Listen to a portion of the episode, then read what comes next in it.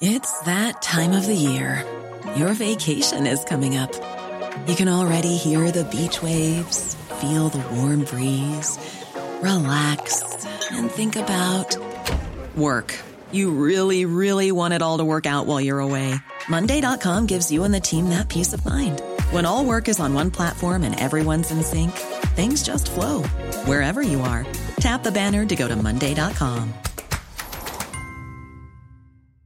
When you're ready to pop the question, the last thing you want to do is second-guess the ring. At BlueNile.com, you can design a one-of-a-kind ring with the ease and convenience of shopping online. Choose your diamond and setting. When you find the one, you'll get it delivered right to your door. Go to BlueNile.com and use promo code LISTEN to get $50 off your purchase of $500 or more. That's code LISTEN at BlueNile.com for $50 off your purchase. BlueNile.com, code LISTEN. Late lunch with Blackstone Motors, Drogheda, Dundalk and Cavan. We have amazing offers available across new and pre-owned petrol, diesel, LPG, plug-in hybrid and electric Renault, Dacia and Opel range. Low APR and zero deposit packages available. See blackstonemotors.ie. Good afternoon and you're very welcome along to the late lunch here on LMFM. I'm Alison O'Reilly standing in for Jerry for a few days. I'd love to hear from you. I'm here until 3:30, so you can email us. The details, of course, are always info@lmfm.ie, or you can text the show on 086 1800 658. Louise, I'm back with the lovely Louise. Do you know what? She's just a fantastic producer. I was raving about you to everybody after I did my little stint here over the summer. So it's great to be back. she's the one. I'm here. You're the searching for headphones.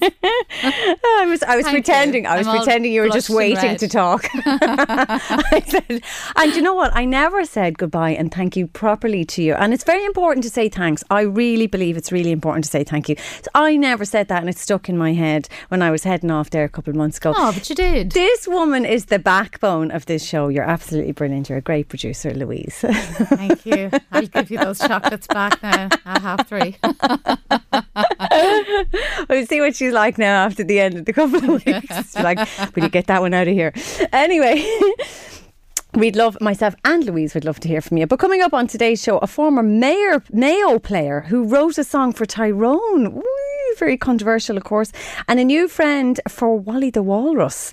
A female walrus has been spotted in Germany. So we'll be speaking to Alan Houlihan, who was the first man to spot the gorgeous exotic creature when he graced our shores here. Author Donal O'Donoghue will be talking to us about how, as a young lad, his gran sent him to Paris with a hamper full of Irish treats for her very special mystery woman. And Eilish Balfe will be talking to us about donating food from her cousin's funeral to the homeless and how soldiers have been contacting her for food. So stay tuned for that. Some kids in Rathote as well received a royal letter. So they're very excited there. But first... terrible disappointment again for Mayo over the weekend, and our next guest, who's a former Mayo player, is going to tell us how he wrote a song for Tyrone. Eddie Maguire, how are you? Good afternoon. Thanks for having me. And first of all, may I reiterate and add to the plaudits for Louise. Yes. She's fabulous. Oh, yay!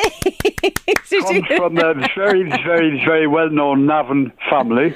There you go, Navan. And, you know, she. If this is the standard of production that they have in LMFM, I'd say God help RTE. That's all I can say. There you go, there you go. You're not, they won't have a chance. She's not to go anywhere too soon now, Eddie. You're not to be chasing her off. But I'm in a slightly disadvantaged position here because I'm one poor man on his own and two ladies. Yeah, that's it. You're up against it now. I'm up against it.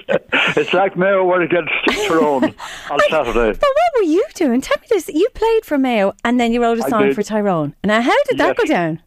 Well, I played championship football for Mayo in my leaving third year back in Ballinam, although I wouldn't like to say which century it is even. But I'm sure they don't let that go now. They wouldn't be the type to let that go. He's one of ours. but several years ago, I was asked to, would I consider writing a football song for Tyrone?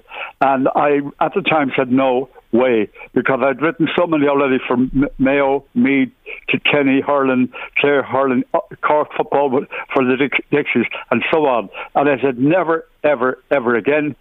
But I thought about it for a while, and when I thought about the fact that it was going to be recorded by, possibly by Philomena Bagley, that gave me a bit of inspiration, and I came up with a song which wasn't an out-and-out football song. It was a kind of a tribute to Tyrone players of the past. Yes. And that song was recorded by Philomena Bagley, and at this stage, they all tell me it has done very well. That's fantastic. Over the years. Yeah, she is super though, isn't she? I mean, she's great. Yeah, great. And what a character. Yeah. Nothing is beyond the lady. She's great fun to be with.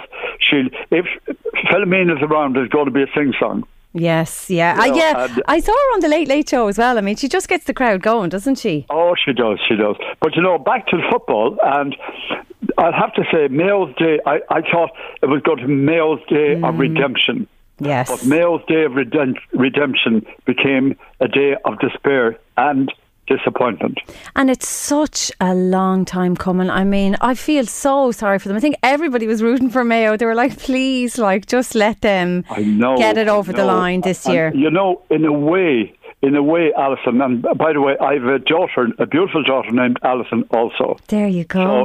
So, you're on a winner straight away, Alison, because it's a lovely name. We're a lovely girl. So, yes, the problem with Mayo, I think that the weight of history weighed down on them. Mm. And I think their All-Ireland final was against Dublin 4 weeks ago.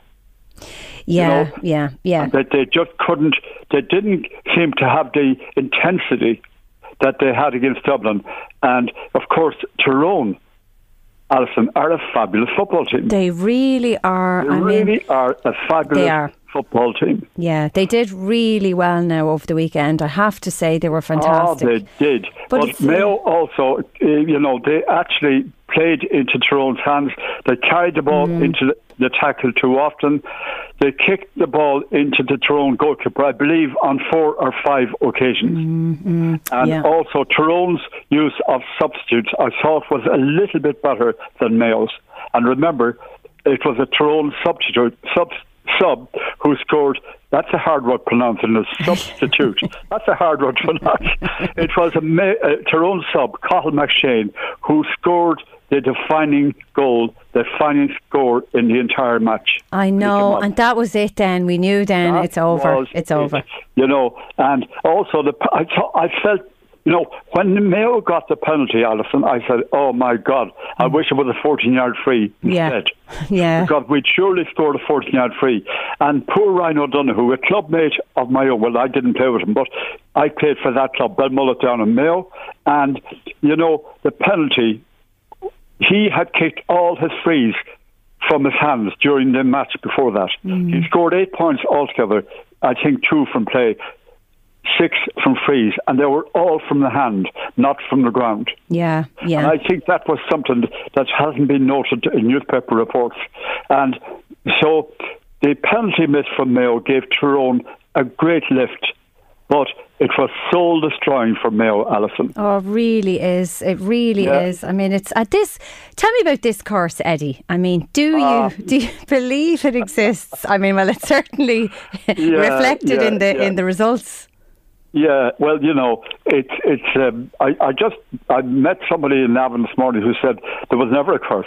And that's Pat Maloney. He knows a thing or two about football. He's the manager of the shopping centre in Navan. But there was a big banner apparently in the crowd at Crow Park about something to the effect, Mayo's curse won't go away. Sam is going to Tyrone today. Oh dear. Yeah. No, they were determined. They even put it in writing, says you. And when, as you probably know, I was playing golf up in the north of Ireland 3 weeks ago, and in the British Open for visually impaired and blind golfers. Now, I'm not blind, but I'm visually impaired. And you're modest as well. You're not going to tell us now you were a big winner up there. Well, yeah, well, I did actually win it, yes. You did. Yeah. Congratulations. I thought that's why I was going to be on the programme today. Yes, you are. We got stuck in. Stuck into the match. I had prepared a load of stuff for Alison to be boasting and said, haven't I great and didn't I get a great birdie? But, and there you are asking me about the poor Mayo. I know. I'm terrible. But so you won the Hand of British Open for the blind and visually impaired golfers. That's correct, yes. This is a phenomenal achievement, Eddie. It was my ninth time playing in the British Open, and on one occasion before I came close. It was over in Cheshire a couple of years ago. I came close, but I thought that was that was it for me. I'd be in the retirement bin. However, I was given a one last go, and I have to say I was very lucky. It came right for me up at Galgorm Castle in County Antrim a fortnight ago. And did you have massive celebrations? I said, that's a fantastic achievement. It's brilliant. Well done to you. Thank you very much. I was so, all the stuff that happens to you in life, and, playing football in All-Ireland final, I played a minor final. I won't tell you which year, Alison, because then you'll be working out what age I have. That's a state secret, by the way. But nevertheless, I never expected. I really didn't. I would expect to win. I was hoping I'd do well and maybe get in the top three. Yes.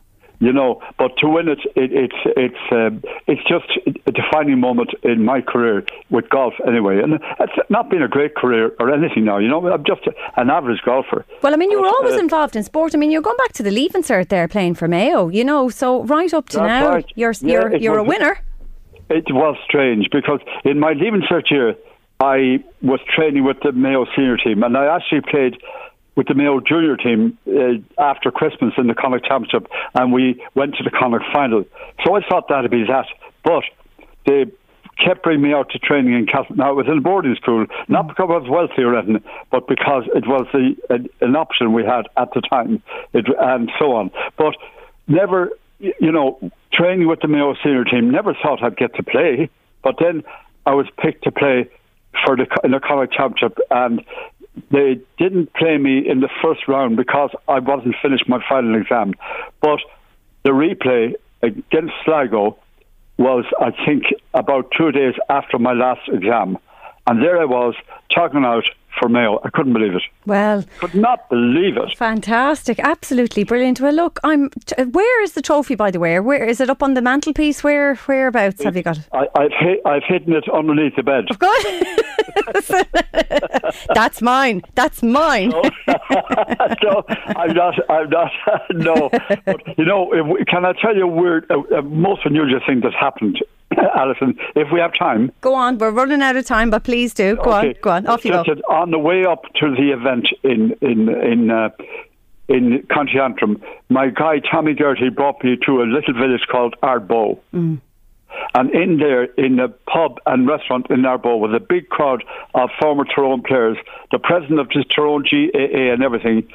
And why? Because I had written this song years ago, the Greenfields Round Ardboe, for Philomene Bagley, and that's why they were there. And that was put icing on the cake for the whole week. It's been the year. I'm so happy. But, I'm so sad for the Mayo team also. But look, they have another chance at it. They can go again. That's the main thing. They can go again. We are just like that. Nobody in Mayo faults any of the team. Yeah. Or the manager. It's just that we realised that they put up, and they played as well as they. I think on that day, Tyrone would have beaten any team. Yeah. Well, look, they were absolutely fantastic. And as we said, Eddie, they can go again. But we've run out of time, Eddie. I just want to congratulate you again. The winner of the Hand of British Open for the Blind and Visually Impaired. Congratulations, and thanks a million for joining us here on The Late Lunch. My pleasure entirely being with you. Thank you, Eddie. Take care. We'll take you. Welcome back to The Late Lunch. What a fantastic guest to have, Eddie Maguire. I mean, just a champion himself. I'm delighted for him and his big win in Antrim. Just an absolutely brilliant character. But we'd love to hear from you. We're here until 3:30. Text the show on 086 1800 658 or you can email us at info@lmfm.ie and text in here saying, do you believe in the curse that was put on the Mayo team after their last win 70 years ago? And I don't. I don't believe in curses, but I have heard my mother sometimes given a bit of a curse. I'm not really sure, but I think that those ones work. Still to come on the show, Donal O'Donoghue will be talking to us about how his gran sent him to Paris with a lot of Irish treats for a very special mystery woman. But first, Wally the Walrus is having a rare old time in his adventures. He was first spotted in Valentia Island off the coast of Kerry, and then he's since made his way over to the UK, France. He sank a few boats. He's seen in Kerry as well. But I know on his way back to Kerry, hopefully, but was seen in Cork recently as well. And the first person to spot this gorgeous creature is Alan Houlihan. Alan, how are you? Hi, Alison. How are we doing? You know what? I just never tire of this story. I'm following Wally's adventures now on Facebook, and I mean, I absolutely love this animal. You saw him first. Tell us about that day. So myself and my daughter were out having a little adventure down by the shore, and lo and behold, she spots this thing coming out of the water, and I first thought it was a seal, so we went down to investigate. I took out the camera, and this huge creature came out of the water and perched itself up on the rock near where we were adventuring. And you must have been like, what is this? What is that? It was huge. It was absolutely massive. Yeah. And kind of seen the tusks and then realised there was a walrus. And it was amazing. I always remember you saying at the time that you feared for him because he didn't look great. Oh no, he was given the odd tremble and everything, and I thought that he wasn't well, but he was fine out. Maybe he was just hungover. I don't know if anybody is following Wally the Walrus, who made the first sighting of a walrus here in, I don't know, decades. I mean, I think it was maybe back in the 1800s or something, maybe one was seen. But this beautiful creature now is like climbing up onto boats and sinking them and rolling around the place and just seems to be delighted with himself. Oh yeah, he seems to be thriving, thank God. My initial fear is gone now. Yeah. I'm here by the coast now, and every time I pass the coast now, I'm scanning up and down just to see if I can see anything. Yes, and you know, he's gone over to the UK. He went down to France. He was seen in Cork, and of course, we've all been warned now to stay away because he was injured, and people were getting too close. I mean, I never understand this. I never understand this with people, like when it comes to, you know, animals. They're used to the wildlife. They're not used to you. So just stay back. It's so simple. You know, just stay back from them. But where do you... to be honest, I don't think this guy's too bothered. He's just going to do his own thing in the story. Like, he's just going to sit there and just, he'd be resting. Yeah. And do you think he's trying to make his way home, or maybe he's coming back to you, Alan? I don't know. I only discovered yesterday from you that... there's a female counterpart now, after being spotted in Germany. Is this the mother now saying, all right, you've had your fun, let's go? No, I'd say it's the missus. I'd say he's in a bit of trouble. You've got responsibilities. Get home to the Arctic. Back now to your cubs. What are you doing messing around here in your gap here? You've left me with the kids. But I mean it's only a matter of time before they find each other, isn't it? Isn't it really weird that at the same time, in such a short space of time between them, that they've both arrived and they've never been seen before? Is it going to be a common sight now in the next couple of years, or what? It's one to watch anyway. It really is, yeah. I mean, they are fascinating creatures, and I think we'll just have to continue and watch the Wally the Walrus adventures on Facebook to come back to you. I'm expecting a book from you, Alan, now. A little child's book. There has been a book published. But there hasn't been one by you. Oh, no. No, yeah, I had to compete with that now. Yeah, no, it was tied with a couple of locals here, but since a Welsh girl did a book, and it's fab. It's lovely. Available on Amazon. But it's well done. All right, she sent over a copy. It's a fantastic children's story, though. Oh, it is. Yeah, I reckon once Pixar get their hands in it now, we'll have a story. There you go. That's yeah. It'll be like Coco. Yeah, absolutely. Yeah. And, no, absolutely. If we can get Anthony Fitzgerald, you know, the guy that did the walrus impression, to do the voiceover of Wally, that would not be just perfect. Well, you see, like, you know, there's so many possibilities because it's such an exotic creature, and the size of him, and he's just so relaxed, and he's having a great time, and he's feeding on all this fresh fish in Irish waters and European waters, and it's only a matter of time before boy meets girl, and they're going to meet up. Yeah, there's only two of them down here. They're going to find each other. Oh, wouldn't it be the story of the decade, really, wouldn't it? Yeah, little babies. Then we're expecting little babies. Anyway, Alan, as a pleasure. It's always a pleasure to talk to you, and I look forward to speaking to you soon. Okay. All right. Happy Monday. All right, Alan. You take care. Cheers, Sloan. That's Alan Houlihan there, who was the first person to spot Wally the Walrus. Now we'll take a song, World of Our Own by Westlife. Welcome back to The Late Lunch with me, Alison O'Reilly. Please get in touch with us. We're here till 3:30. The text number, as always, is 086 1800 658, or you can email us at info@lmfm.ie. I got a lovely text in here. Welcome back, Alison. Enjoying the show today, getting me through the day at work. Was out last night. Hanging on now. Was worth it though after the lockdown. Can't say no to these nights out. I can. I'm terrible. I'm a real, like, party pooper. I just can't drink anymore. I can't stay out late anymore. I'm tired all the time. Maybe it's just old age. Maybe that's all it is. But actually, I was one of those people who didn't mind the lockdown. I was very happy to stay in my house on my own, Billy no mates. But I suppose I was working every day, so I was kept very busy. So unfortunately, I still haven't had my night out, and I don't really know if I want to. So there you go. I don't know if anyone else is in my corner, but that's me. I like my little space. But anyway, I was reading some gorgeous articles in Woman's Way and online recently. Navan author and Rosnaroon actor Donal O'Donoghue is on the line now. Donal, how are you? Hi, Alex. I'm well, thank you. And how are you? I'm great. Your articles, your columns recently are absolutely gorgeous. Autumn Friends. Oh, I love that one. Oh, Little Friends. And also, I love this story about your Granny Kay. Or would we call her Miss Marple? Well, she was like a Miss Marple, absolutely. She was like this Irish detective. Yeah. So my granny passed away 20 years ago, but we were very, very close. We had this lovely, lovely friendship, almost more so than like a granny-grandson type of relationship. Yeah. It was just lovely, and I miss her dearly.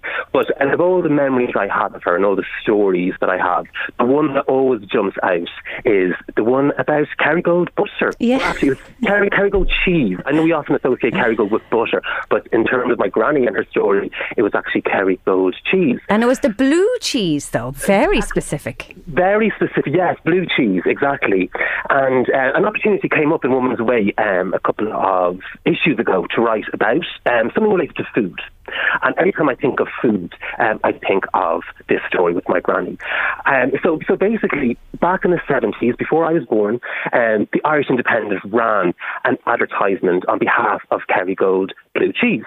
And the advertisement consisted of a French woman sitting on the Champs-Élysées having a coffee, and underneath it was a quote from this woman. Her name was Madame André. And Madame André said that out of all the cheeses in the world, her favourite is Kerrygold's Irish blue. So, you know, you understand why that advertisement would run. French obviously are famed for being, you know, food connoisseurs, and, you know, particularly with cheese, they're so well known for that. But my granny was having absolutely none of it. She didn't believe it at all. I love this, yeah. She thought Kerrygold had set the whole thing up. She didn't believe that this Madame André existed. She just thought that it was just some model that they just used the image from, and all this. So she wrote a letter. She wrote a letter to Madame André because, by coincidence, I don't think you'd have this too often these days because of privacy. But like, for instance, her address, Madame André's address, was under the advertisement. Now, that was the question I wanted to ask you, because I thought that's serious investigative journalism. Your granny was 83 at the time, and she was sniffing out this story, and I was like, how did your nanny find this woman? Okay, so she printed the address. So in the advertisements, they print the address. It's not crazy to think that they would just put, a normal person's address in an advertisement and a national paper. Mm. But maybe in the 70s, it was a different time maybe, and there was more trust in the world. But sure enough, the address is there. So my granny, who actually, she wasn't 83 at the time. She was 83 when she passed away. Oh, when she passed, okay. So she was a little bit younger, so she was in her 60s back then. So she took pen to paper and she wrote Madame André a letter, basically demanding to know whether she existed or not. Fake news. She was calling out the fake news at the time. Absolutely. Decades before the rest of us started calling out fake news, my granny was onto something. So, yes. So she wrote, and the days passed, the weeks passed, and nothing arrived in the post. Until one morning, and a letter came from Madame André saying, yes, I do exist. And then she went on to describe why she knew Kerrygold Irish cheese so well. It turns out that a couple of months before the advertisement ran, she had honeymooned in Ireland. She travelled all along the west coast. I'm not sure if she came to Meath or Louth or not, but she had mentioned that she had travelled all the way down to Kerry and Cork and all down there in Munster. And that's when she discovered the blue cheese. And then just by coincidence, she was there on the Champs-Élysées one Saturday afternoon, having coffee and croissants, I'd imagine. And a representative from Kerrygold came up and said, do you know these cheeses? Do you know our butter, our products? And she said, actually, I do. And that's how the advertisements came about. Wow. Unbelievable, isn't it? So absolutely. So my granny couldn't believe it. And your nanny was just questioning everything, which was remarkable. Absolutely. But then fast forward about 23 years later. Yeah, because it doesn't stop there. She still has the bug for this story. Absolutely. And I don't know if the next part of the story is related to her own curiosity or whether she was a little bit, still sceptical about the whole situation. But nonetheless, she discovered that I was going to Paris to visit some friends. I was in college at the time, so about 2001. And my granny called me and she said, will you come over? There's something I need you to do. So I just thought it was the usual, maybe get rid of the spider or, address something like a leaking tap or whatever. Mm-hmm. But no, so that's when she told me for the very first time about the story. So she took out the cuttings from the paper, she took out the letter she had received from Madame André, and she said, will you do me a favour? Will you take this as a parcel? She'd already bought the parcel, of Irish products, Irish chocolate, Irish cheese, obviously. Whiskey and everything in that parcel. So the works, absolutely. Wow. And she said, will you drop it off in Madame André's house? Just knock on her door. Knock on her door, round. I said, I can't do that. You can't just rock up to somebody's house, knock on the door. Yes, you can, she said. Well, that's exactly what she said. She said, absolutely, you can and you must. So after a little bit of bartering and all the rest, I said, yes, okay, I'll do it. So I convinced my two friends who were living in Paris at the time. They were Irish as well. So they joined me. So we just thought this was ridiculous. We didn't expect her to answer the door because, as I say, years had passed. So she could easily have moved on elsewhere or she could easily have passed away, 30-odd years later. So we went and this was before Google Maps, so it took us an age to find the actual place. Yeah, I had the paper map in your hand and asking people. Well, yeah. I was a scout back in the day, so okay. Me and maps, yes. No, the compass, everything. Yes, yes, so there we were, traipsing around a beautiful suburb in Paris. And we came eventually to the street, and they were all kind of like Georgian houses, I'd imagine, and maybe like 6 or 8 apartments within the one building. So there was an intercom machine beside the front door, and all the names were listed. So almost like with our eyes half closed, we went through them just to see was there an André family, and sure enough, number 4 there was Madame André. So we said, "Wow, she is still here." So let's try. Let's see, will she, first of all, remember? And second of all, will she maybe come down and say hello? Or will she even allow us to come in? So we rang. We explained in French who we were, and of course she remembers. She had her own, the advertisement, the copy of the advertisement hung above her toilet. Mm-hmm. And the letter, apparently she had told so many people about this letter she had received from my grandmother, this furious Monaghan woman from Ireland who didn't believe it at all. So she was absolutely delighted to welcome us in, and we spent the best part of an hour there talking about, you know, her honeymoon, talking about my granny, talking about things in general. But I said, at the end, I said, now, you have to take a picture with me because I don't want my granny to be suspicious, thinking that myself and my friends had run off with the hamper. And partied all weekend. Absolutely, absolutely. So we took the picture, and then we obviously got it printed out. This is before, you know, phones and all the rest. We had to do it the old-fashioned way of getting them printed out down in the local chemist. So we did. We got the picture printed out, and then I returned to... I actually rang her. I rang her that evening to tell her, so she was absolutely over the moon. And then obviously the best part, the cherry on the cake, was when I came home and I showed her the picture. Mm. So she was absolutely thrilled. Yeah. And then, kind of a sad note to the story that, you know, about a month later, Madame André wrote to my granny to thank her, obviously, for the parcel. And it was one of the last few letters my granny received because she died, you know, soon after that. But it's funny because, you know, when I wrote this story for Woman's Way, and even at the funeral back then, my granny's funeral, so few people had actually heard about this. My mother had never heard about it. My aunt's never heard about this story at all. So, you know, when the story came out Woman's Way there last month, all my aunts were calling me going, is this true? Is this true? And so obviously they had inherited my granny's kind of suspicious mind. Like, this can't be true. Yeah. But I had the pictures to prove it, and I had the advertising to prove it and all the rest. Oh, it's a remarkable story. Now, we're speaking to Donal O'Donoghue here, author, and he's telling us about this fantastic story with his Granny Kay, where the Irish blue cheese story, where his grandmother didn't believe that Miss Andre existed, and that she sent him over there with the parcel, and they were swapping letters, and eventually she got to the bottom of the story through you. But you've probably inherited that sort of detective investigative journalism. I mean, you're a writer now, you know, so it was in you, I think. Would you like to credit your Granny Kay with your talents? I will happily do that. Absolutely, I'll happily do that. You know, Granny was a wonderful person for newspapers and magazines. Nice. Now, obviously, today, magazines and newspapers, they've changed so much. Mm. We get our information online, we get it on Facebook. Radio, thankfully, is still flourishing because Irish people, you know, we love to talk and we love to listen. So I'm not sure what my Granny would have thought of today's media. You know, I'm not sure if she would have thought to Facebook or Twitter. But back in the day, she loved newspapers. What she used to always do, she used to cut out little articles. Yes, my granny did that too.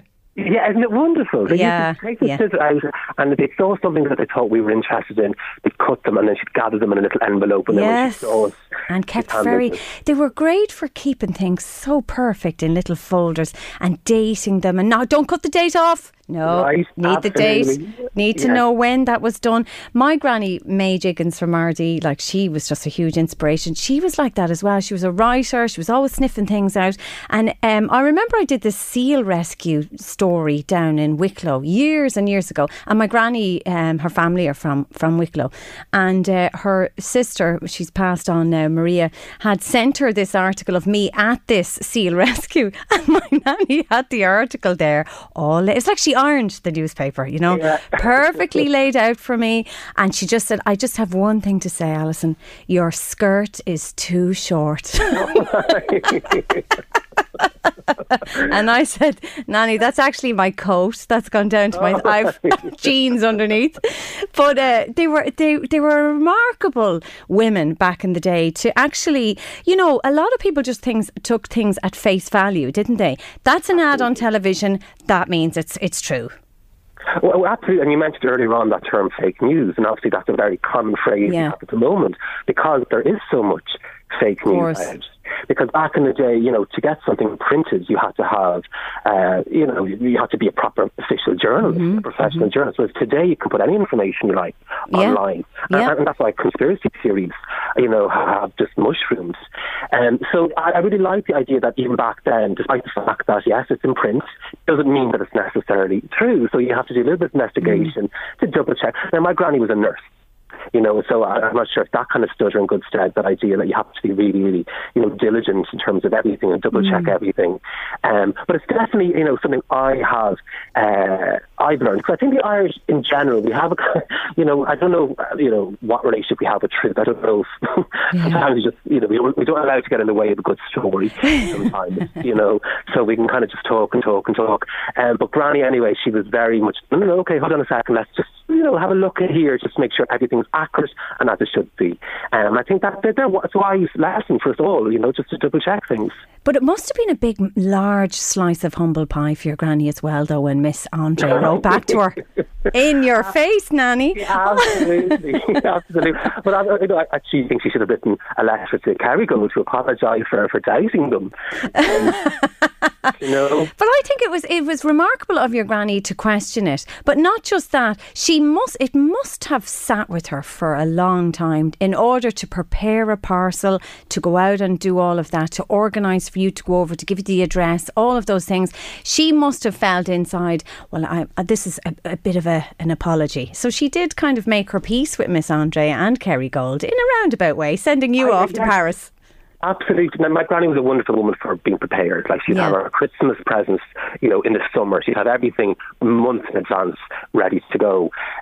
So when she'd heard that I was going to Paris, obviously the first thing she did was, she thought, yes, after I'm going to make amends here for doubting this lovely French woman and Kerrygold cheese, and off she went to put together a beautiful hamper full of Irish produce. You know, Ireland, we have some of the most beautiful food in the world, you know, sort of our chocolates and our cheese and all that produce. So, and as you mentioned earlier on, whiskey and Baileys and whatnot. So this French woman was absolutely delighted to receive that. But yeah, so in a way she did, my granny did make amends. Yes, she did. For being a doubting Thomas, you know. And that shows what a wonderful woman she was. So here's to Kay. Yes, thank you. Yes, here's to Kay. It's a fantastic story in Woman's Way. Donal O'Donoghue, thank you so much. And before you go, Donal, I just want to say to you, you know, I know that you're very well known around Navan and your family are as well. So a lot of people would like to express their sympathy on the recent death of your sister Deirdre as well. Oh, thank you. Thank you so much. Very sorry for your loss. Yeah, it's been a very difficult, challenging few months, as you can imagine. And there are very few silver linings when it comes to death, particularly somebody so young as my sister. But, you know, something that has really given us so much strength and support was the love we received from the community, from our friends, from our neighbours, from our colleagues. And it really has, you know, power to kind of get up in the morning and to continue on. So if anybody out there has, you know, passed on their sympathies to us, whether that's on oyp.ie or in person or through a card, thank you so much. It just means the world to our family. Well, thanks very much, Donal. Thanks for sharing, and condolences to you. And what a wonderful story about your granny. Thanks for joining us here on The Late Lunch. Thanks a million, Alison. Best of luck. Bye-bye. Take care now. It's The Late Lunch and I'm Alison O'Reilly. Feel free to give us a shout on 086 1800 658 or drop us an email at info@lmfm.ie. Now, still to come on the show, we're going to hear from a Montessori school who got a royal letter. So that's very exciting. And I was just thinking, you know, I know somebody else who'd like a royal letter, but there you go. I might reveal that the next time I'm down, if I'm down again.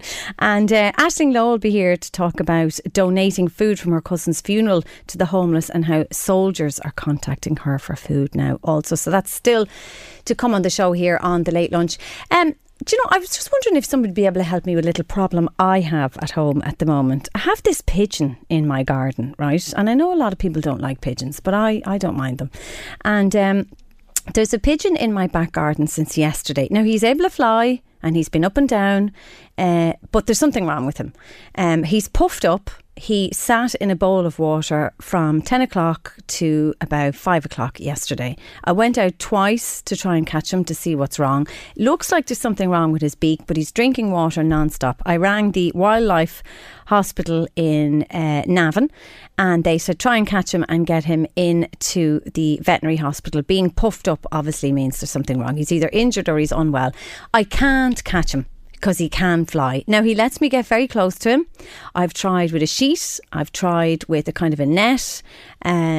But no, as soon as I get too close, he's gone. But he needs help and I want to get him in somewhere because he's going to be eaten by a cat or something. So if anyone has any ideas about how I can catch this sick pigeon, I would really appreciate it, because I'm conscious of the fact that he's probably sitting in my garden now, and there's a black and white cat that just loves my garden because of all the little birds. So if you have any ideas at all to help me capture this very sick pigeon. I know, as I said, I know a lot of people don't like them, and he is a feral pigeon, but still, I wouldn't like to see it come to any harm. So if you can text me on 086 1800 658, I'd really appreciate it, because I really don't know what to do. Do you like pigeons, Louise? I wasn't mad about them. I used to say they were the rats of the sky, but then you said, oh, that's an awful thing to say. But then I started feeding. You see, my granny loved the birds, and she was like, oh, don't forget to feed the birds and leave water out. So I started feeding the little ones, you know, the sparrows, the finches, all of that. And then, of course, when you're doing that, they all come. They all arrive. Mm-hmm. And then when I go out the back, there's about 100 waiting for me. Then the seagulls popped in. Then they were all breeding. It was chaos during the summer. A lot of cleaning to do, but I don't mind. I was going to say that, a lot of cleaning. There is. I power hose the garden once a week if I can. Now, I was down a power hose because my mother took hers back, and I kept saying, you buy a new one, leave that one leave that one there with me, and of course that didn't go down well. Blame the mother. So I've returned that and I bought a new one recently. So I do clean up after them, and you have to as well, because you know they carry salmonella, bird poo, all of that, and I've dogs and I don't want them being sick. Mm. However, I've kind of fenced off. Did the birds not chase them, or did the dogs not chase the birds away? Yeah, they do. The dogs have been very bold, but I've kind of fenced off the end of the garden now, so the birds don't come up the garden. But I've been watching this sick bird. I don't care, like, I know they're feral and all of that, but I would still prefer to get him in somewhere and out of my garden. I know we have a lot of people that listen that are actually race pigeons, so you never know. Never know. Able to help. Well, text us in, let me know. We'll take a break, and hopefully you can help me with my little problem. Welcome back to The Late Lunch with me, Alison O'Reilly. Please send us a text on 086 1800 658, or you can email us at info@lmfm.ie. And coming up on the show, we've got some very happy 4-year-olds, Montessori little babies, little tiny babies. Do you remember those days, Montessori? It was actually called play school when we were going to play school. And they received a letter from a princess. So I'm very excited to hear about that. That's coming up a little bit later on in the show. But first, we've got Aisling Balfe, who's on the... Or sorry, I've all the names mixed up now. Aisling Lowe. How are you, Aisling? Hello, Alison. How are you? Oh, I'm getting everything all wrong here this morning, or this afternoon even. I don't even know what time zone I'm in now. You're running the food banks, and the Meath Food Bank. Yeah, and so tell us about this idea. You're donating food from your cousin's funeral to the homeless. My cousin Joanne, unfortunately, she passed away quite suddenly at the age of 29. I'm very sorry to hear that. It was so sudden. We're still very much in shock as a family.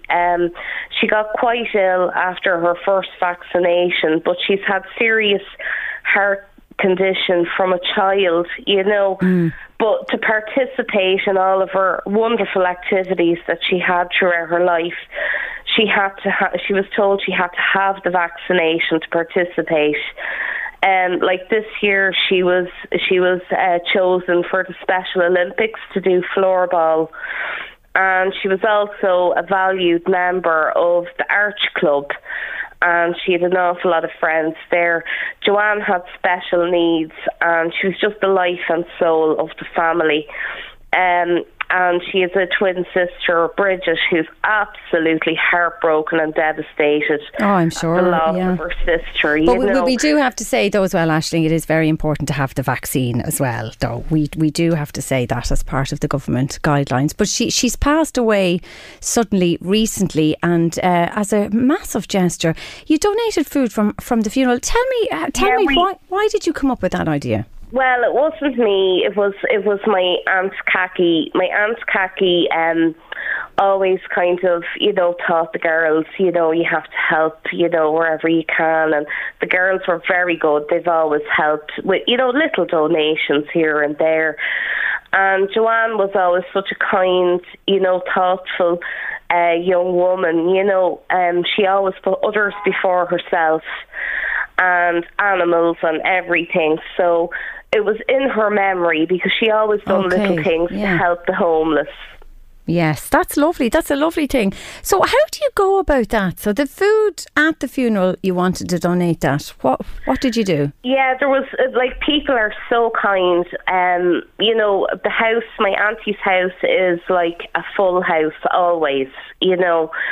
And it's where we always land, the whole family, you know, if there's anything wrong or, you know, she's really a saint. She's the matriarch of the family.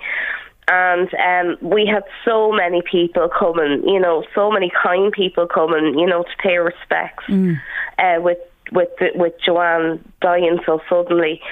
That they brought lots of beautiful cakes and, you know, supermarket cakes and buns and everything. Like, there was over 50 cakes at least.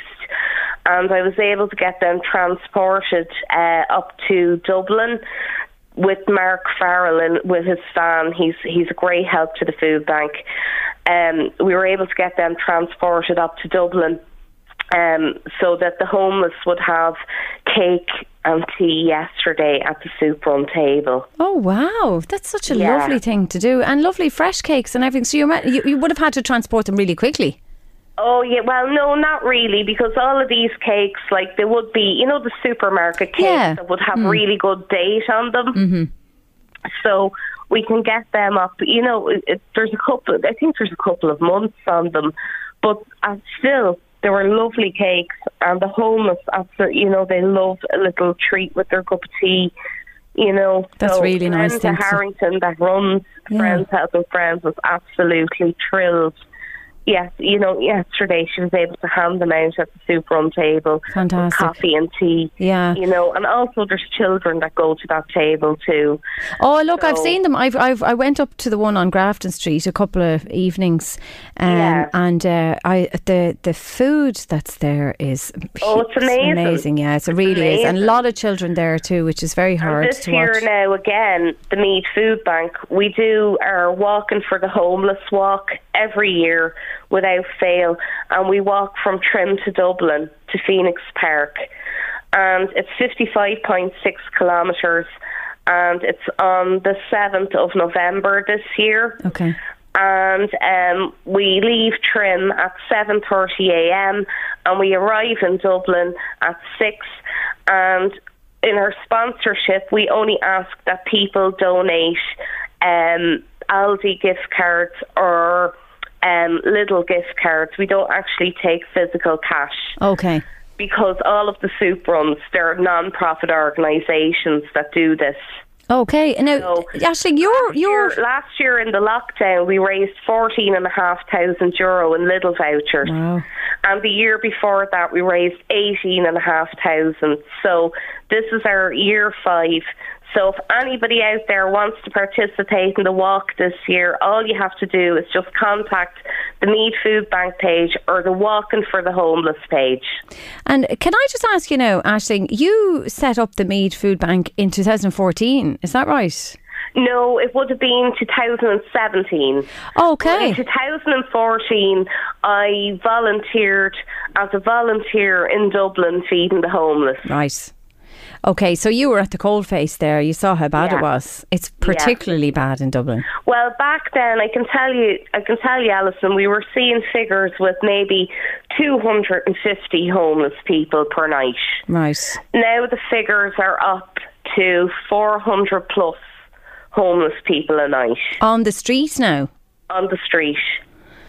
I didn't think it was that high now, the figures. Yeah, it is. It's that high. Now, the thing is, you have all spectrums of homelessness. So you could have children and their families coming from emergency accommodation that have no cooking facilities. Yeah. And well, this is the thing. I think that's what people forget as well, that it's not just homeless people on the street. You think of homelessness and you think it's people living on the street, but it's actually temporary accommodation. And I've been, I've done loads on that. Yeah, it's terrible. Not only that, Alison, it's elderly people who are just paying their heat, their rent and their ESB, and they have nothing left for, you know, a meal. Because this is something extra for them. But I was quite intrigued about the fact that soldiers have been contacting you for food. Oh yeah, yeah. How is that possible? Yeah. Why? There's a couple of men, you know, in Trim that will be part of, you know, the soldiers in Meath. Yeah. And they actually told me that we have soldiers who are in need of food. And Cahill Rogers was actually the man who told me. And I said, that is so disgraceful. Well, over the years, I've gotten to know all of these soldiers. Like, I have maybe 10 on my list. Yeah. There was one in Summerhill. Well, don't name them now. A few. Oh, no. But just, I'll tell you for the places around the county so you have an idea. Mm. So we'd cover Navan, Trim and then Summerhill. Right. Okay. Yeah. And is it just low wages or...? It's their pension. It's just so bad, and a lot of these men, these good men, would pay private rent. Okay, yeah, and you know, so that goes. That's a huge, huge hole in the pocket after you pay private rent for anybody. You know, who's on a small wage. It's absolutely crippling families in County Meath. Wow. It's criminal. It's funny because, you know, as I said, people think when they think of homelessness, they think it's people on the street, but it's the people in the temporary accommodation who are living, you know, from paycheck to paycheck, and they're scrimping and scrimping and saving. And I see it. What did you make of the Dublin City Councillor Manager Owen Keegan's comments recently, where he said, you know, that people like yourselves are not helping the homeless sector by feeding them? I can tell you, Alison, that only for these people out on the street and the people like me and my group that support them, the homeless would have nowhere to go. It's not just a soup table. It's a family behind that soup table for a homeless person. For somebody, they turn around, they can talk to people about their problems. The volunteers are not just volunteers. They're social workers, they're everything. They're family, social workers, mammies, you name it. But I've seen as well... Give the support to the homeless people. It's not just for food. It's for clothing, a tent, a sleeping bag. Everything, but they do haircuts and everything, don't they? They do, yeah, everything. It's dignity, you know. I've seen it. I've seen it myself. I've seen it where people are, you know, going for job interviews and they're getting a loan of a suit, or they're getting a suit from a kitchen, you know, from a soup kitchen. You know, I'm not talking about a designer suit, but they do go get things to look smart. And then they get a shave and a haircut and everything because they just cannot afford that extra few bob for those things, to try and get them out of that black hole that they're in. Well, like that, all the soup runs now that we're going to be supporting this year, same as last year on the walk. They're all amazing people. One of them, it's Friends Helping Friends, a Lending Hand, the Ballymun Soup Run, the Homeless Street Cafe, Friends of the Homeless, Grubs Up, and Hope in the Darkness. And then we add the Meath Food Bank in as well, because we also help people who are in homeless accommodation in County Meath. Well, look, give us the details for your online websites and Facebook pages. No problem. So there's the Walking for the Homeless page, and that's on Facebook. And then there's the Meath Food Bank page if anybody would like to donate supermarket vouchers or non-perishable foods. We're situated at Clonard House in Navan.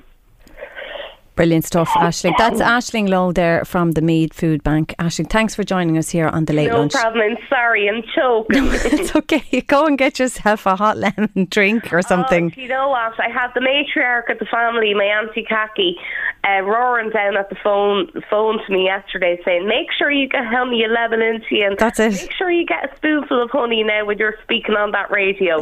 So I'd just like to say this morning to all my family and friends who are listening in, hello, and thanks to everybody who supported my aunt and my family in the rough week we've just had. Well, thanks very much for sharing with us, Aisling. We'll let you go. That was Aisling Lowe from the Meath Food Bank talking to us there about some very, very inspiring work that these soup kitchens and soup runs do. We'll take a break and we'll be back after this. Welcome back to The Late Lunch with me, Alison O'Reilly, standing in for Jerry for a few days. And feel free to get in touch with the show, 086 1800 658, and you can email me at info@lmfm.ie. Lovely little message in for yourself, Alison, from Liam and RD. It says, hi, you couldn't have got a better sub for Jerry. Great listener and good crack. I'd say Jerry's twin without the age. I don't know what age Jerry is. We better not ask. Jerry celebrated his 60th on air. Did he? Okay, well, I'm not 60. Everybody knows Jerry's age. I was wondering, is it private? I've loads of family in RD, so I'd say that's one of my cousins. Or not.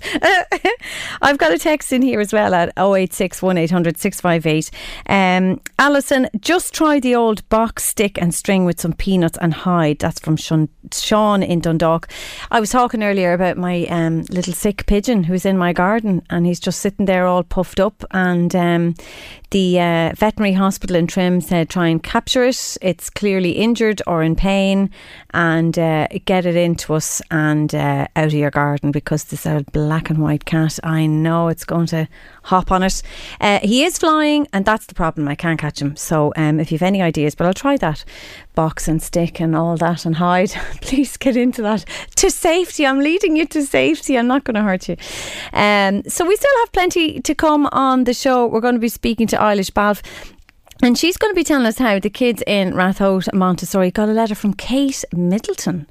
Do you like Kate Middleton? She's absolutely lovely, according to my mother. She loves her. Thinks she's a bit of a bore, bit of a snooze fest, but she's good. She's good. She does her duties. She's all in line with the Queen. She's a great, great advocate for the royals. Personally, I think there shouldn't be any royal families in this day and age, but there you go. That's just my opinion. No judgment on anyone who thinks otherwise. And Meghan Markle, very controversial, isn't she, Louise? She is controversial. I was waiting for you to say that's my favourite. No, but I think she's gorgeous. I think her clothes, I can hear my mother now. No, she's not. She has great style, and I love, stunning. Yeah, I love looking at clothes. I love style. I love people who keep themselves nice if you can and if you have the time to do it. I love all that. But my God, she's a little bit of a troublemaker, in my opinion. On that note, let's take a song. Pat Benatar, Love is a Battlefield. The Queen's Land is a Battlefield. Well, we're back into the last half hour of The Late Lunch here on LMFM. So feel free to give us a shout on the text machine, which is 086 1800 658. Or you can email us at info@lmfm.ie. Have a text here from Jim, the HB freezer man from RD. What a name. Good afternoon, Alison. I love that record. Love is a Battlefield. Yeah, we played Pat Benatar earlier on, and Jim wanted to let us know that he loves that song. Keep the texts coming in. Still to come on the show, we're going to be speaking to Eilish Balfe, who is running the Happy Days preschoolers in Rathote. They got a letter from Kate Middleton. Now, I think that's fantastic, and it brought huge joy to them. And they seem to be doing these letters out to all these kind of royalty and celebs and all that. So it'll be quite interesting to hear that. But do, of course, get in touch with us here on the show. Louise, I want to ask you something. Did you ever do yoga or breathing or meditation or anything like that? It was not something I could ever get into, because my mind would be racing at 100 miles an hour, as my friends would know. Mm-hmm. I did the hot yoga. So that's yoga in 40 degrees of heat, 38 degrees of heat. And what's Loved that? It. It was more like an exercise rather than, you know, the way yoga's kind of mindful and kind of slow. Yes, mindfulness. This wasn't like, this was the opposite. It was kind of like a workout. And you came out absolutely sweating. But I mean, 40 degrees. Yeah. Did you not pass out? I would have passed out. Yeah, I think 38 degrees or something like that. No, it's really, really hot. And loved it, but COVID kind of hit then. I just haven't got back into it yet. It's all good for toxins and things, isn't it? And were you soaking when you came out? Oh, absolutely. From head to toe? My poor car, you nearly had to put about 4 or 5 blankets to even sit in it. And what do you wear? Oh, just kind of shorts or leggings, a t-shirt. That's all. Bikini. You nearly would, yeah. I was just thinking. If you get away with it. Hot yoga. I've heard loads about it. Do you know who used to do it? Brona Gallagher, the actress. She was a huge fan of that, she told me. Commitments? No. Yes, she was in The Commitments and she's a singer and, yeah, all of those. She was in Pulp Fiction. From Drogheda. Used to, no, she still does it actually. Wow. It's reopened now.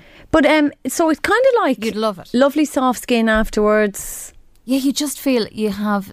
The shower when you get home is amazing. And you have the best night's sleep. Oh, wow. Well, I've started doing yoga in the mornings since I was last here. And I do the breath pod on Instagram as well. And wow. I mean... Didn't think I'd ever be able to slow my mind down because it does go at 1,000 miles an hour. But it's like a new lease of life. Anyone else into yoga? I'd love to hear from you because I always laughed it off and said, "Get a grip." I did boot camp and all this real rigorous exercise, running and all that. Yeah, but now it's like yoga. It's my age. It's definitely my age. I remember actually, myself and Jerry did a just before lockdown. We did a detox. Okay. So we were off sugar for the week and off caffeine. Nearly killed me, but I never. The Friday evening when I normally like to have a glass of wine, and I said, right, going to bed or whatever. Went to bed, woke up for yoga the next morning, and it was kind of February, so the you know the mornings were dark. Yeah. So got up, got dressed, went downstairs, had a glass of water, kind of had a look out. Said, oh, the neighbour, she must be heading out early to rugby or whatever. Yeah. Hopped into the car, started the car, reversed the car, noticed the clock. It was midnight. Stop. You had died and woke up at midnight. I had at midnight and I was heading to yoga 8 hours early. Standing at the door with your yoga mat. That's how, obviously, detox worked on me. Wow. I gave up coffee about 4 weeks ago and I don't know myself. Really? Yeah. I stopped and I stopped sugar as well. So I'm on this kick at the moment. But you'll see me at Christmas. I'll be like back into the roses and the celebrations and everything. But yeah, it is quite nice, the breathing and the meditation. My mother was doing this 20 years ago. 20 years ago she was doing meditation and breathing and we used to you'd come in and you'd ruin it for way ahead of her time and Jane Fonda no she's very fit as well, but she was doing the mindfulness and no one got it, but I would walk in and I would think she was praying or something and she'd be sitting on the chair with the eyes closed and then she'd go, get out. So I ruined it for her all the time, so I'm apologise, but yes, I do understand because I'm doing that to my son now on purpose. I'm doing you're only babies, you know, they only want you when you're in the middle of something. Mom So my son is doing it now and I'm like, get out. Anyway, but it's great, the mindfulness and the yoga. I'd love to know if any of you guys have started trying it. It's new lease of life for me. I got a text in here saying I couldn't do yoga without laughing. No, you'd be surprised, wouldn't you? You'd be surprised. There is a form of yoga called laughing yoga. Laughing yoga? Oh, stop. There is, honestly. Yeah. A local girl does it. We had her on the show a couple of years ago. Now, do you have to force a laugh? No, she kind of teaches you. It's got like the breathing, but you laugh. So you learn how to laugh. Laughing yoga. Okay. Well, I'm not going to mock it. So I love laughing. I'll look it up. But it's very healthy for you to laugh. It's really healthy because you're smiling and it's infectious and it's reflective and all of those things. So yeah. You're laughing yoga. Okay, very good. Well, if you do yoga or breathing or mindfulness or any of those things that you think have changed your world and your life, anything that you might have taken up new in that horrible pandemic that we're slowly coming out of, text us in on 086 1800 658. I'm very giggly. We'll take a break and be back after this. Okay, thanks. Welcome back to The Late Lunch with me, Alison O'Reilly. Now, Eilish Balfe is on the phone now. Eilish, how are you? Hi Alison, how are you? Well, I'm great. I'm delighted. I believe Happy Days preschoolers are even more delighted. Tell us about their royal letter. Oh, they're over the moon here. They got a letter from a real princess. Wow. The Duchess of Cambridge, as we would know her, wrote a wee letter back to them after they sent her a card after the G8 summit, because she does a lot around early years. So we're just having a wee conversation with them about that. So they decided to send her a card. And last week a letter arrived, and we knew from the postal stamp at the back it said Kensington Palace. She had wrote back, so delighted. They were over the moon.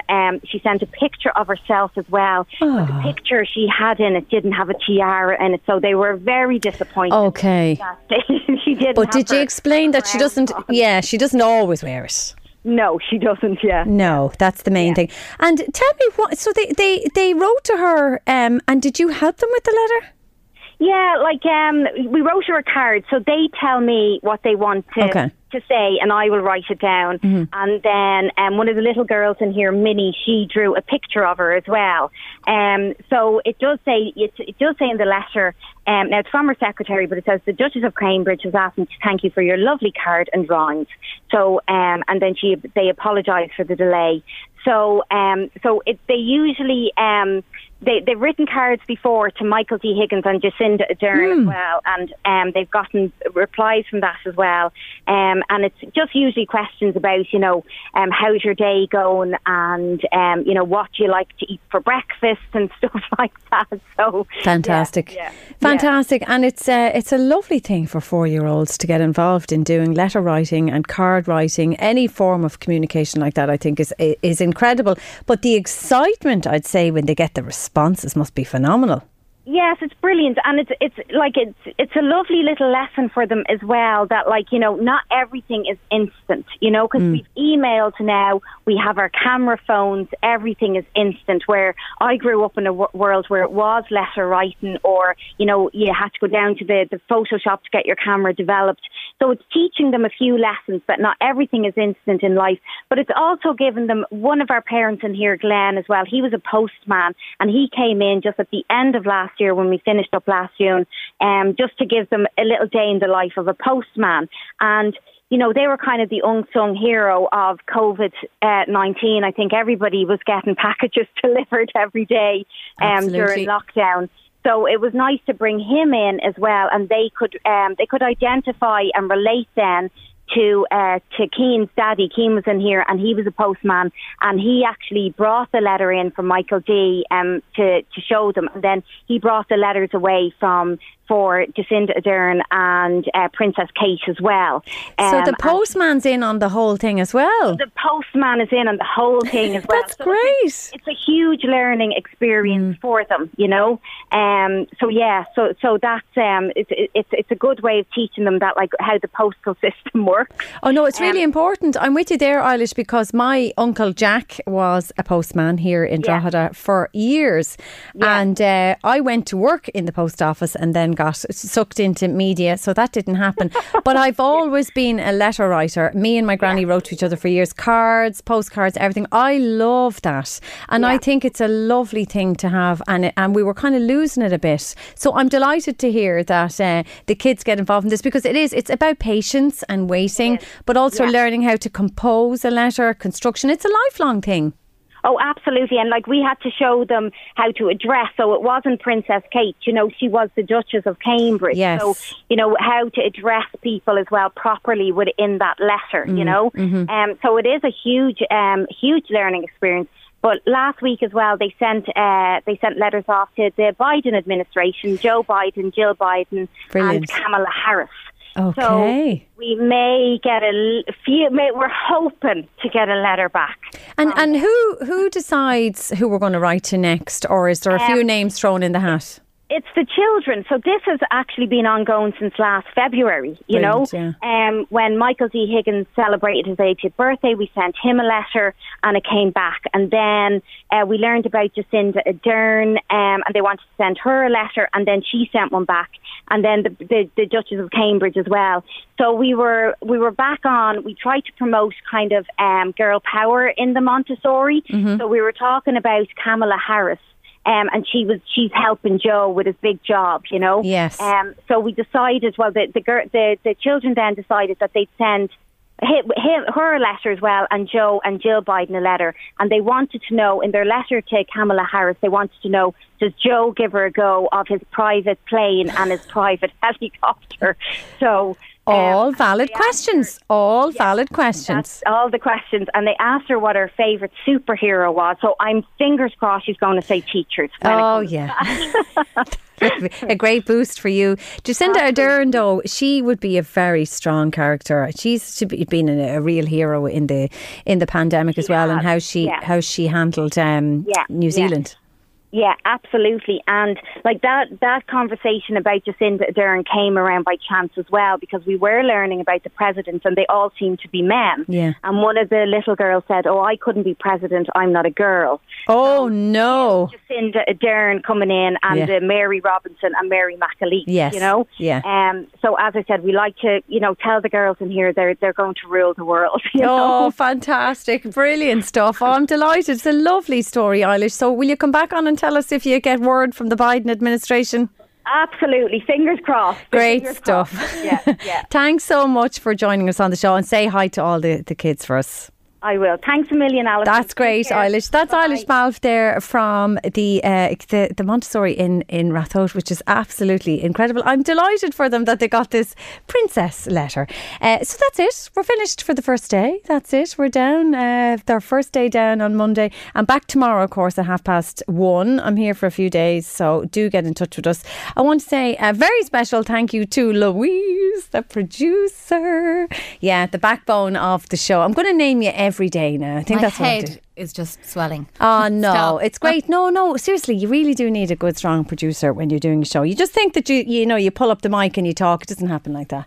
You need to have somebody helping you in the background and you're ruling the roost, and that's you. Anyway, thanks very much. Thanks to all our wonderful guests today, and coming up on the show tomorrow we'll be speaking to Paul Moyna about he's an immunologist, of course, for COVID-19. And then Rachel Keogh will be talking to us about the Bring Them Home campaign. She's trying to organise a huge concert next year with lots of famous names in order to highlight the missing 9,000 children from the mother and baby home. So we'll be back tomorrow. The Late Lunch with Blackstone Motors, Drogheda, Dundalk and Cavan. Let Blackstone Motors find the perfect car for you. With over 300 cars to choose from, we have the biggest selection of pre-owned cars in Drogheda, Dundalk and Cavan. Low APR and zero deposit packages available. See blackstonemotors.ie for more details. Millions of people have lost weight with personalised plans from Noom. Like Evan, who can't stand salads and still lost 50 pounds. Salads generally for most people are the easy button, right? For me, that wasn't an option. I never really was a salad guy. That's just not who I am. But Noom worked for me. Get your personalized plan today at Noom.com. Real Noom user compensated to provide their story. In 4 weeks, the typical Noom user can expect to lose 1 to 2 pounds per week. Individual results may vary. It's that time of the year. Your vacation is coming up. You can already hear the beach waves, feel the warm breeze, relax, and think about work. You really, really want it all to work out while you're away. Monday.com gives you and the team that peace of mind. When all work is on one platform and everyone's in sync, things just flow wherever you are. Tap the banner to go to Monday.com. When you make decisions for your company, you look for the no-brainers. If you have a lot of mailing to do, Stamps.com is the ultimate no-brainer. Use the Stamps.com mobile app to mail everything you need to keep your business running with up to 89% off USPS and UPS. Make the same no-brainer decision as over 1 million other businesses with Stamps.com. Use code PROGRAM for a special offer. That's Stamps.com, code PROGRAM.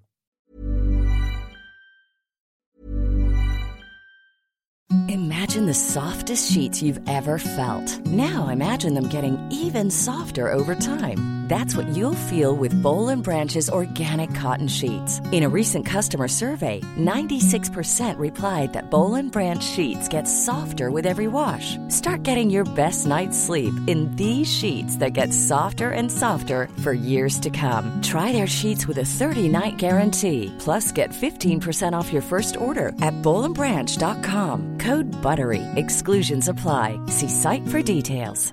Hey, it's Paige DeSorbo from Giggly Squad. High quality fashion without the price tag. Say hello to Quince. I'm snagging high-end essentials like cozy cashmere sweaters, sleek leather jackets, fine jewelry, and so much more, with Quince being 50 to 80% less than similar brands. And they partner with factories that prioritize safe, ethical, and responsible manufacturing. I love that. Luxury quality within reach. Go to Quince.com/style to get free shipping and 365-day returns on your next order. Quince.com/style.